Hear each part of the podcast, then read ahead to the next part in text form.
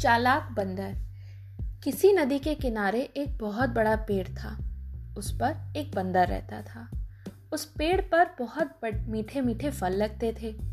बंदर उसे भरपेट खाता और मौज उड़ाता। वो अकेले ही मज़े में दिन गुजार रहा था। एक दिन एक मगरमच्छ उस नदी में से पेड़ के नीचे आया।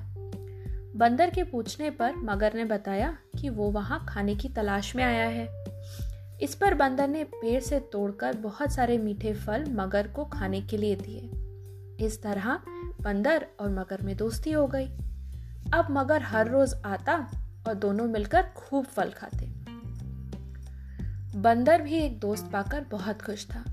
एक दिन बात बात में मगर ने बंदर को बताया कि उसकी एक पत्नी है, जो नदी के उस पार उसके घर में रहती है। तब बंदर ने उस दिन बहुत सारे मीठे फल मगर को उसकी पत्नी के लिए ले जाने के लिए दिए। इस तरह मगर रोज भरपेट कर भरपेट फल खाता और अपनी पत्नी के लिए भी लेकर जाता।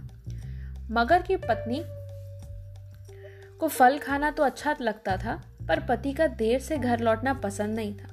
एक दिन मगर की पत्नी ने मगर से कहा कि अगर वो बंदर रोज रोज इतने मीठे फल खाता है तो उसका कलेजा कितना मीठा होगा।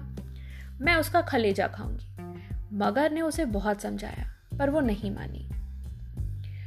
मगरमच्छ दावत के बहाने बंदर को अपनी पीठ पर बैठाकर अपने घर ले आने लगा। नदी बीच में उसने बंदर को अपनी पत्नी के कलेजे वाली बात बता दी। इस पर बंदर ने कहा कि वो तो अपना कलेजा पेड़ पर ही छोड़ आया है। वह उसे हिफाजत हिफाजत से पेड़ पर रखता है। इसलिए उसे वापसी जाकर कलेजा लाना पड़ेगा। मगर बंदर को वापसी पेड़ के पास ले गया। बंदर छलांग मारकर पेड़ पर चढ़ गया। उसने हंसकर कहा, जाओ मूर्ख राजा, घर जाओ और अपनी पत्नी से कहना कि तुम दुनिया के सबसे मूर्ख हो। भला कोई भी अपना कलेजा निकाल कर अलग रख सकता है?